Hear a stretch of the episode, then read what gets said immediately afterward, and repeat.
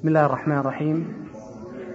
الحمد لله رب العالمين وأصلي وسلم على نبينا محمد وعلى آله وصحبه أجمعين. وبعد فيسر إدارة الشؤون الدينية للقوات البحرية أن تستضيف فضيلة الشيخ الدكتور سعيد بن وهف القحطاني لإلقاء كلمة بعنوان اغتنم خمسا قبل خمس فليتفضل مشكورا. السلام عليكم ورحمة الله وبركاته. إن الحمد لله نحمده ونستعينه ونعوذ بالله من شرور أنفسنا وسيئات أعمالنا. من يهده الله فلا مضل له ومن يضلل فلا هادي له. وأشهد أن لا إله إلا الله وحده لا شريك له. وأشهد أن محمدا عبده ورسوله صلى الله عليه وعلى آله وأصحابه وسلم تسليما كثيرا.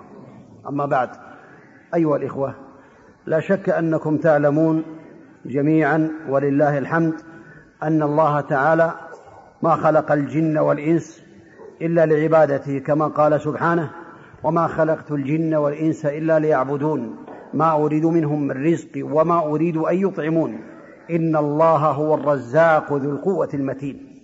فالله تعالى جعل الحكمة من خلق الإنسان والجان هي عبادته سبحانه وتعالى.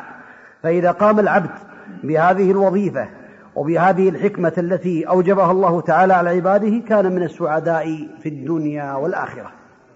ولا شك أن الليل والنهار الذي اللذان تدور فيهما الأعمال قد أقسم الله تعالى بهما في كتابه العزيز والعصر. إن الإنسان لفي خسر. إلا الذين آمنوا وعملوا الصالحات وتواصوا بالحق وتواصوا بالصبر.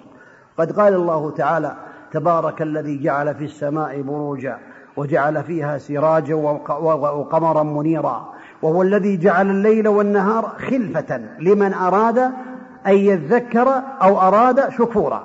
إذا الليل والنهار والزمن كلها مخلوقة من أجل الله تعالى ومن أجل عبادة الله تعالى فيها خلقها الله تعالى من أجل أن تعمل هذه العبادات في هذه الأزمان في الليل والنهار.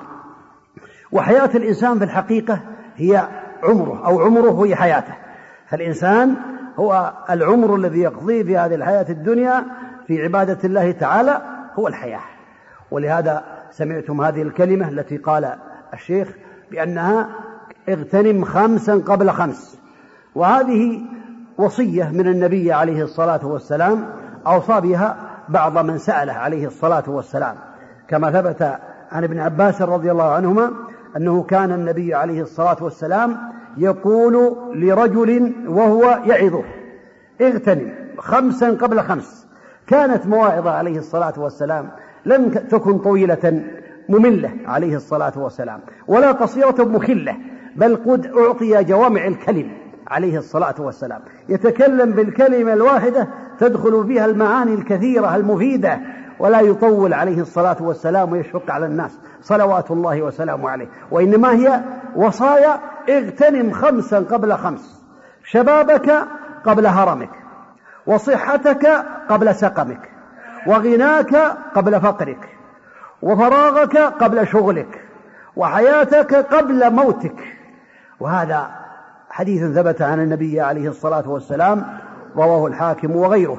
وهذا يدل على أن النبي عليه الصلاة والسلام أمره أن يغتنم هذه الخمس قبل أن تهجم عليه الأضداد الأخرى. اغتنم خمسا قبل خمس. شبابك قبل هرمك الشباب والقوة اغتنمها في طاعة الله فيما يقربك إلى الله فيما يرفع منزلتك عند الله تعالى فيما يعود عليك بالنفع في الدنيا والآخرة. وأنتم سمعتم أن العبادة تشمل كل شيء حتى العمل في الوظائف وحتى الأكل والشرب والنوم. لو احتسبه الإنسان فهو عبادة لله تعالى. ولهذا قال النبي عليه الصلاة والسلام إنك لن تنفق نفقة تبتغي بها وجه الله تعالى إلا أجرت عليها. وثبت عنه عليه الصلاة والسلام أنه قال إذا أنفق الرجل على أهله يحتسبها فهي صدقة. سبحان الله.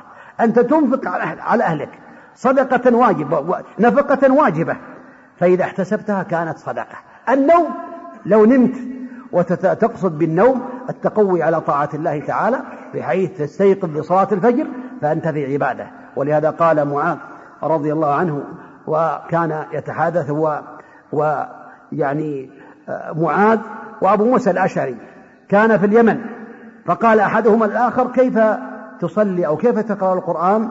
قال أقرأه قاعدا وقائما مضطجعا وأتفوقه تفوقا. التفوق هو ما بين الحلبتين ما بين حلبتي الناقة. يعني مرة بعد مرة. قال وأنت؟ قال أقرأه وأنام وأقرأ وأصلي وأحتسب نومتي كما أحتسب قومتي. يعني إذا نام يحتسبها عند الله عبادة. هذا إذا العبادة كما سمعتم شاملة لجميع الأعمال المباحة يتحول العمل المباح إلى عبادة بالنية. الأكل إذا يعني نوابه طاعة الله تعالى تقوي على طاعته أصبح عبادة. ولهذا النبي عليه الصلاة والسلام قال اغتنم خمسة قبل خمس شبابك قبل هرمك. أي عمل تعمله تقصد به وجه الله تعالى تثاب عليه. وصحتك قبل سقمك. اغتنم الصحة قبل أن يهجم عليك المرض. ولهذا قال النبي عليه الصلاة والسلام إذا مرض العبد أو سافر كتب الله له ما كان يعمل صحيحا مقيما. هذا من نعم الله على عبده. إذا كان مثلا يصوم الاثنين والخميس أو مثلا يقوم الليل أو مثلا كان يصلي مع جماعة المسلمين وهي فريضة من فرائض الله تعالى على القادرين الرجال وإذا كان يعمل أعمالا لكن منعه عنها النوم. نعم. أو منعه عنه المرض أو منع عنها السفر سافر. فالنبي عليه الصلاة والسلام قال إذا مرض العبد أو سافر كتب الله له ما كان يعمل صحيحا مقيما. تصور بأن بعض الناس نسأل الله أن يعافينا وإياكم وجميع المسلمين من كل سوء أنه كان يصلي في الصف الأول. فقدر عليه أنه يصاب بالمرض. مرض فلم يستطع أن يصلي مع الجماعة. سنين مثلا. فإن هذا الصف الأول يكتب له حتى يلقى ربه. لأن النبي عليه الصلاة والسلام قال إذا مرض العبد أو سافر كتب الله له ما كان يعمل صحيحا مقيما. هذا من فضل الله تعالى. يغتنم الإنسان فراغه الفراغ. هذه الإجازة الصيفية كما يقولون هي فراغ عند كثير من الناس. فيغتنمها الإنسان في طاعة الله. من الناس من يغتنمها في طاعة الله تعالى. في صلة الأرحام يذكر قول النبي عليه الصلاة والسلام من أحب أن يبسط له برزقه وينسى له في أثره فليصل رحمه. فمن الناس من يسافر إلى أرحامه يصلهم ابتغاء مرضات الله تعالى ومنهم من يستغل هذه الإجازة في العبادات المضاعفة كان يسافر إلى مكة أو المدينة يتقرب لله تعالى بالعبادة هناك لأن الصلاة كما ثبت عن النبي عليه الصلاة والسلام في مكة بمئة ألف صلاة وفي المدينة بألف صلاة ما سوى المسجد النبوي إلا المسجد الحرام فإذا صلى مثلا صلاة خمس صلوات في مكة. ذكر حسبها بعض المشايخ وهي معروفة وظاهرة من الحديث. لو صلى خمسة أوقات يوم خمس صلوات في مكة مثلا فكم تعادل؟ كم تعادل أو كم تكون أفضل من كم صلاة في كم سنة؟ قالوا 277 سنة وكسور كأنه صلى 200 أفضل من الصلاة 277 سنة. خمسة خمس فرائض. لأن الصلاة بمئة ألف صلاة. وعليك أن تحسبها. الذين يعرفون الرياضيات والكمبيوتر يحسب هذا. يحسب هذا الفضل العظيم ثواب كبير. كذلك في المدينة كما ثبت عن النبي عليه الصلاة والسلام الحديث سمعتم؟ ومن الناس من يقول لا أنا ولا أريد أسافر أبقى في بلادي. ولكنه يغتنم الفرص. الفرص يعني تدريس أولاد القرآن واغتنام الأوقات في طاعة الله تعالى والمحافظة على الصلوات مع الجماعة. ومن الناس من يسافر خارج البلاد آه، يعمل أعمالا لا يحبها الله تعالى ويفسق والعياذ بالله ويعمل ما حرم الله. ومن الناس من يبقى في البلاد لكنه كذلك يقع في المعاصي والسيئات يسهر إلى آخر الليل يسهرون إلى وقت متأخر من الليل ويضيعون الصلوات ويقولون وقيل وقال وكثرة السؤال كما قال النبي عليه الصلاة والسلام والآن في هذا الوقت قصير. من المغرب مثلا من العشاء إلى الفجر يعني ساعات معدودة. فكذي وصلاة العشاء في الغالب في هذه الأوقات تنتهي الساعة الحادية عشر والربع تقريبا لأن نصف الليل كما ثبت عن النبي عليه الصلاة والسلام صلاة العشاء إلى نصف الليل. فإذا كان الساعة الحادية عشر والنصف أو الربع تقريبا في هذا الوقت في هذا الزمن كثير من الناس يؤخرون الصلوات. وخاصة النساء إذا كان عنده مجموعة من النساء أو أهله يذهب يعني عندهم يعني آه، دعوة أو عندهم مناسبة يذهب فيبقى النساء لا يصلين إلا بعد أن يرجعن آه، يرجعن إلى البيت. وهذا بعد الصلاة والصلاة إذا تركها الإنسان حتى يخرج وقتها من غير يعني عذر فلا تقبل منه وإن صلى مئة ألف صلاة. فالمسلم عليه أن يغتنم هذه الأوقات في طاعة الله تعالى وطاعة النبي عليه الصلاة والسلام ولا يكون من المضيعين. وقال عليه الصلاة والسلام وحياتك قبل موتك. كذلك اغتنم الحياة قبل أن تموت. فالنبي عليه الصلاة والسلام قال إذا مات ابن آدم انقطع عمله إلا من ثلاث. وذكرها النبي عليه الصلاة والسلام ولد صالح يدعو له أو صدقة جارية أو علم أو علما انتفع به.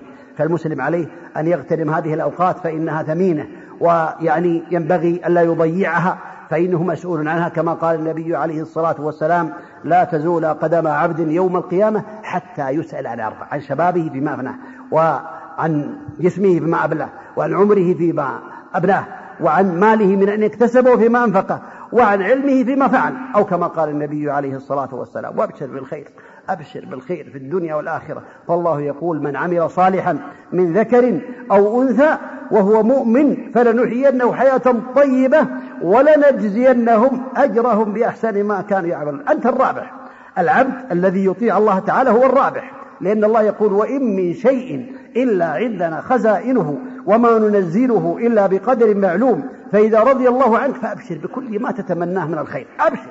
حتى الموت. إذا مات الإنسان الله تعالى يكره ذلك. يكره الموت. لكن لا بد له منه كما ثبت عن النبي عليه الصلاة والسلام في الحديث القدسي يقول ما تقرب إلي عبدي بشيء أحب إلي مما افترضت عليه. هذا الحديث البخاري. ولا يزال يتقرب عبدي إلي بالنوافل حتى أحبه. فإذا أحببته كنت سمعه الذي يسمع به وبصره الذي يبصر به ويده التي يبطش بها. وإن سألني لأعطينه وإن استعاذني لأوعدنه وما ترددت في شيء أنا فاعله. ترددي في قبض نفس المؤمن يكره الموت وأنا أكره مساءته ولا بد له منه. أو كما ثبت عن النبي عليه الصلاة والسلام والحديث في البخاري. فعليك يا عبد الله أن تلتزم بطاعة ربك عز وجل وتغتنم هذه الأوقات في طاعة الله تعالى وهما يقربك إلى الله. أسأل الله الذي لا إله إلا هو بأسماء الحسنى والصفات العلى أن يشرح صدري وصدوركم لكل خير وأن يصرف عنا وعنكم وعن جميع المسلمين كل شر. فالتوفيق بيد الله التوفيق والرغبة فيما عند الله والرغبة في العبادة هي بيد الله تعالى. الله يقول فمن يريد الله أن يهديه يشرح صدره للإسلام ومن يريد أن يضله يجعل صدره ضيقا حرجا. كأنما يصعد في السماء. أسأل الله لي ولكم العلم النافع والعمل الصالح والتوفيق. وصلى الله وسلم وبارك على نبينا محمد وعلى آله وأصحابه أجمعين.